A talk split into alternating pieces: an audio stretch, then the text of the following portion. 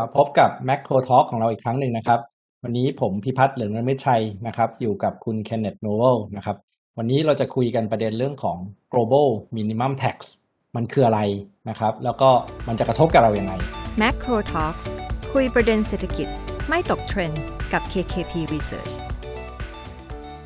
ถ้าเราฟังข่าวในช่วงสุดสัปดาห์ที่ผ่านมานะครับ ประเด็นหนึ่งที่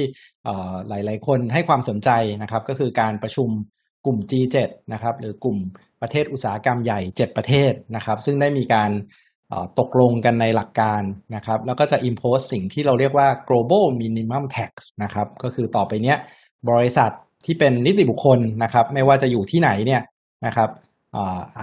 ต้องจ่ายภาษีนะครับในอัตราไม่น้อยกว่า 15%นะครับประเด็นมันคืออะไร ทำไมถึงต้องมา impose global minimum tax กันตอนนี้นะครับ เดี๋ยวลองคุยกับคุณเคนกันดูนะครับ สวัสดีครับเคน สวัสดีครับ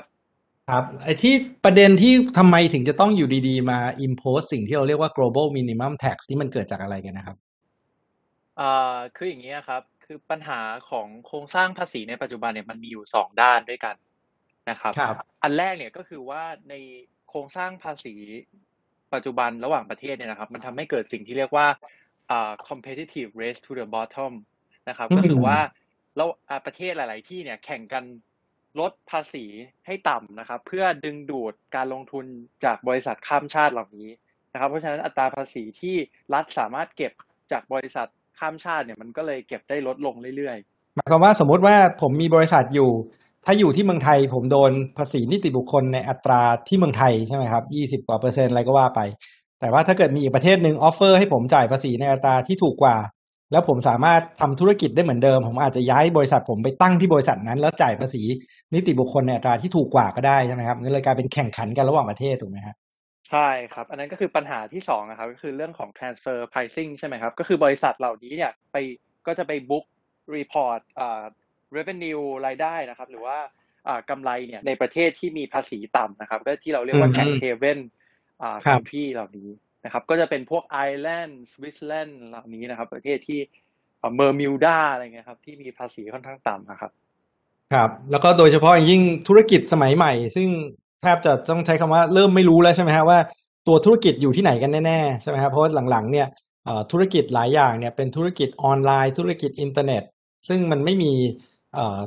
ที่ทำงานเชิงกายภาพหรือ physical presence ที่ชัดเจนว่า ฐานภาษีควรจะอยู่ตรงไหนใช่ไหมตอนนี้เราก็จะเห็นบริษัท tech หลาย ๆ บริษัทเนี่ยก็จะไปตั้งตามประเทศพวกนี้ใช่ไหมครับ เช่นไอร์แลนด์เพื่อเพื่อที่จะบันทึกรายได้ในประเทศที่มีอัตราภาษีถูกกว่าถูกไหมครับ ใช่ครับอ่าเพราะงั้นพอมันเกิดขึ้นบ่อย ๆ เนี่ยมันก็จะกลายเป็นว่าประเทศต่าง ๆ เนี่ยก็อาจจะปรับอัตราภาษีนิติบุคคลของตัวเองขึ้นไม่ได้ใช่ไหมครับพอขึ้นทีไรเนี่ย ธุรกิจก็ย้ายประเทศย้ายไปอยู่อีกประเทศหนึ่งที่มีอัตราภาษีถูกกว่าเลยใช่ไหมอันนี้ผมเข้าใจว่าความพยายามของประธานาธิบดีไบเดนที่ต้องการจะปรับภาษีนิติบุคคลขึ้นเนี่ยก็อาจจะเป็นหนึ่งใน motivation ทำให้ G7 เนี่ยสามารถที่จะตกลงกันได้เร็วขึ้นด้วยใช่ไหมครับเพราะอเมริกาเนี่ยกลับมาสนับสนุนให้ให้ให้ใช้ตัว global minimum tax ตัวนี้ใช่ไหมครับ ใช่ใช่ครับ ก็คือว่าความต้องการของประธานาธิบดีไบเดนเนี่ยก็คือการขึ้น corporate tax ใช่ไหมครับ แต่ว่าประเด็นก็คือว่าถ้าเขาขึ้นแท็กอย่างเดียวเนี่ย แล้วประเทศอื่นๆเนี่ยไม่ได้ขึ้นตามด้วยเนี่ย มันก็จะเห็นไอการกระทำของของบริษัทข้ามชาติเนี่ยครับที่ไปบุ๊กกำไรในในในประเทศที่ที่มี low tax อยู่เรื่อยๆครับเพราะฉะนั้นสิ่งที่เขาทำก็คือว่าเขาพยายามจะตกลงกันว่าจะเซตอ่า minimum tax ภาษีขั้นต่ำไว้ที่สิบห้าเปอร์เซ็นต์ยกตัวอย่างง่ายๆนะครับ ถ้าสมมติว่าไอ้ภาษีขั้นต่ำเนี่ยมันเซตไว้ที่สิบห้าเปอร์เซ็นต์นะครับ สิ่งที่จะเกิดขึ้นก็คือว่า สมมุติเนี่ยบริษัทไปไป report กำไรในในประเทศที่มีอัตราภาษี 11%นะครับต่ำกว่าขั้นต่ำเนี่ยประเทศที่บริษัทนั้นเนี่ยมี headquarter อยู่ครับเขาสามารถอ่าเก็บภาษีได้เพิ่มอีก 4%เพื่อให้มันครบอีกอีก 15%นะครับอ๋อครับแสดงว่าข้อตกลงเนี้ยข้อตกลงเนี้ยไม่ได้ไปบังคับใช่ไหมครับว่าแต่ละประเทศจะเก็บภาษีนิติบุคคลที่อัตราไหน เพียงแต่ว่าอนุญาตให้ประเทศที่เป็น home country ของบริษัทนั้นเนี่ย เก็บภาษีเพิ่มได้ ถ้าเกิดอัตราภาษีที่แท้จริงที่บริษัทนั้นจ่ายเนี่ยต่ำกว่าสิบห้าเปอร์เซ็นต์ถูกไหมครับ ถูกต้องเลยครับ อืมเพราะจริง ๆ อันเนี้ยมันก็อาจจะกลายเป็นประเด็นที่น่าสนใจพอสมควรใช่ไหมเพราะว่าบางประเทศเนี่ยไม่ได้ปรับลดเฉพาะอัตราภาษีนิติบุคคลอย่างเดียว แต่ว่ามีการให้ tax incentive ใช่ไหมครับ รวมถึงเมืองไทยด้วยนะครับ อย่างเช่น เมืองไทยเนี่ย ให้สิ่งที่เราเราเรียกว่าสิทธิประโยชน์ทางภาษี เช่น บริษัทที่จะมาลงทุนในประเทศไทย เราให้ BOI เราบอกว่ามี tax holiday 7 ปี 10 ปีนะฮะถ้าเรา impose เรื่องของ global minimum tax ขึ้นมาจริงๆเนี่ยก็มีความเป็นไปได้ว่าไอตัวแรงจูงใจหรือ tax incentive ที่เราให้กับบริษัทเพื่อที่จะมาลงทุนในเมืองไทยเนี่ยมันอาจจะถูก undo หรืออาจจะถูกประเทศอื่นนะฮะเก็บภาษีเพิ่มก็ได้ถูกไหมฮะยกตัวอย่างเช่น ถ้าเราจะชวนบริษัทญี่ปุ่นมาลงทุนรถไฟฟ้าในเมืองไทย แล้วเราบอกว่าต่อไปนี้เราจะให้ tax holiday นะฮะสักห้าปีใช่ไหมอัตที่เก็บที่อัตราภาษีที่ศูนย์เปอร์เซ็นก็มีความเป็นไปได้ว่าถ้าเกิดเราตกลง global minimum tax ขึ้นมาจริง ๆ เนี่ย บริษัทญี่ปุ่นเนี่ยอาจจะบอกว่า เอ๊ะเอ๊ะอันเนี้ยทำให้บริษัทคุณจ่ายภาษีต่ำกว่า15%ที่บอกว่าเป็นมินิมัม แล้วเขาอาจจะคิดภาษีเพิ่มก็ได้ถูกไหมครับงั้นแรงจูงใจที่เราพยายามที่จะให้ไปเพื่อดึงดูด ให้เขามาลงทุนที่ที่ที่บ้านเราเนี่ย มันก็อาจจะหายไปก็ได้ เพราะงั้นแรงจูงใจมันก็อาจจะถูกเอากลับไปก็ได้ใช่ไหมครับนั้นก็อาจจะเป็นความกังวลที่หลายหลายประเทศเนี่ยบอกว่า เอ๊ะพวกนโยบายภาษีเนี่ยควรจะเป็นนโยบายที่ผมอยากจะใช้เมื่อไหร่ก็ได้ แล้วใช้กับบริษัทที่ผมอยากจะให้แรงจูงใจก็ได้นี่นาใช่ไหมฮะซึ่งอันนี้ก็อาจจะมีความเป็นไปได้เหมือนกันว่าหลาย ๆ ประเทศเนี่ยอาจจะไม่เห็นด้วยกับ ข้อตกลงอันนี้ก็ได้ถูกไหมครับ ใช่ครับ โดยเฉพาะประเทศที่เป็น developing countries นะครับ คือว่าประเทศประเทศที่ตกลงอันนี้เป็นกลุ่ม G7 ก็คือประเทศ advanced economy ที่มีอัตราภาษีสูงกว่า 15%อยู่แล้วนะครับ แต่ว่าถ้าข้อตกลงนี้จะจะ global ถ้าถ้า global minimum tax เนี่ยมันจะประสบความสำเร็จได้เนี่ยมันต้องมีความร่วมมือของประเทศหลาย ๆ ประเทศนะครับ ซึ่งเขาก็พยายามจะผลักดันข้อตกลงนี้นะครับ ให้ได้แรงสปอร์ตแล้วก็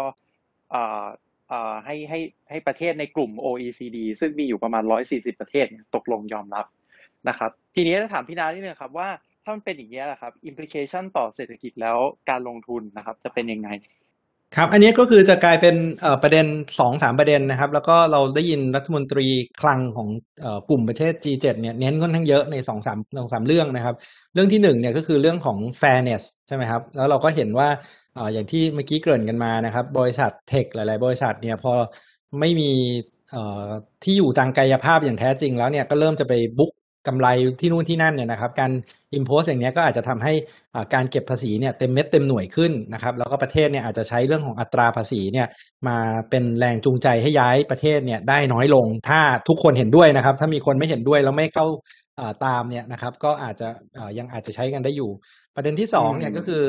เราก็เห็นใช่ไหมครับบริษัทอย่างเช่น Facebook ใช่ไหมฮะที่ทำอย่างนั้นเลยเนี่ยนะครับแล้วก็ตั้ง headquarter ในในในหรือหรือ headquarter ทางภาษีในประเทศที่มีอัตราภาษีถูกเนี่ยแล้วก็มี effective tax rate ในอัตราที่ต่ำใช่ไหมครับตอนนี้น่าเข้าใจว่าต่ำกว่า 15%ด้วยใช่ไหมฮะทางนั้นที่สหรัฐเองเนี่ย corporate income tax เนี่ยอยู่ที่ 21%นะฮะ อันที่สามเนี่ยนะครับก็อาจจะเป็นอันนี้ไอ้ข้อที่สองเมื่อกี้ก็คือเป็นความท้าทายของโลกยุคใหม่ โลกโลกยุคยุคดิจิตอลใช่ไหมครับที่ธุรกรรมมันเป็นดิจิตอลมากขึ้น แล้วมันก็ตามกันได้ลำภาคลำบากนะครับ ประเด็นที่สามคือประเด็นที่เมื่อกี้คุยกันนะครับ ว่าการใช้นโยบายภาษีมาเป็นแรงจูงใจเนี่ยอาจจะใช้ได้ยากขึ้นนะครับ เพราะฉะนั้นการแข่งขันการดึงดูดให้คนมาลงทุนในประเทศเนี่ยอาจจะ ใช้เครื่องมือที่เป็นเครื่องมือนโยบายทางภาษีเนี่ยได้น้อยลงนะครับ แล้วก็ต้องแข่งกันเรื่องของความพร้อมเรื่องของอประเทศนั้นๆ เรื่องของ regulation เรื่องของ soft infrastructure กันมากกว่าดึงดูดมาด้วยอัตราภาษีเพียงอย่างเดียวครับ ครับก็นั่นแหละครับคือประเด็นที่เราพูดคุยกันวันนี้นะครับสำหรับ global minimum tax นะครับ หรืออัตราภาษีขั้นต่ำของโลกนะครับที่อาจจะเข้ามาแล้วก็คงจะจัดการประเด็นเรื่องของ transfer pricing ประเด็นเรื่องของ tax haven การแข่งขันการลดภาษีนะครับ ซึ่งจะรวมไปถึงมีผลกระทบต่อเรื่องของการให้แรงจูงใจในการลงทุนผ่านนโยบายภาษีด้วยนะครับ ซึ่งถ้ามีการนำมาใช้กันจริงๆเนี่ยเราก็คงจะได้รับผลกระทบเหมือนกันนะครับ ว่าเครื่องมือที่เราเคยใช้ในการส่งเสริมการลงทุนเนี่ยนะครับก็อาจจะได้รับผลกระทบในขณะที่บริษัทที่เป็นกลุ่มเทคที่ตอนนี้นะครับได้รับประโยชน์จากการใช้นโยบายพวกนี้นะครับ ก็อาจจะ ต้องเสียภาษีเพิ่มเติมขึ้นนะครับ ซึ่งก็จะกระทบต่อกำไรของของบริษัทเหล่านี้ด้วยนะครับ นี่ก็เป็นแมกโรท็อกของเราในวันนี้นะครับ กลับมาติดตามกันอีกนะครับ ว่าครั้งหน้าเราจะเอาเรื่องอะไรมาคุยกันสำหรับวันนี้สวัสดีครับ สวัสดีครับ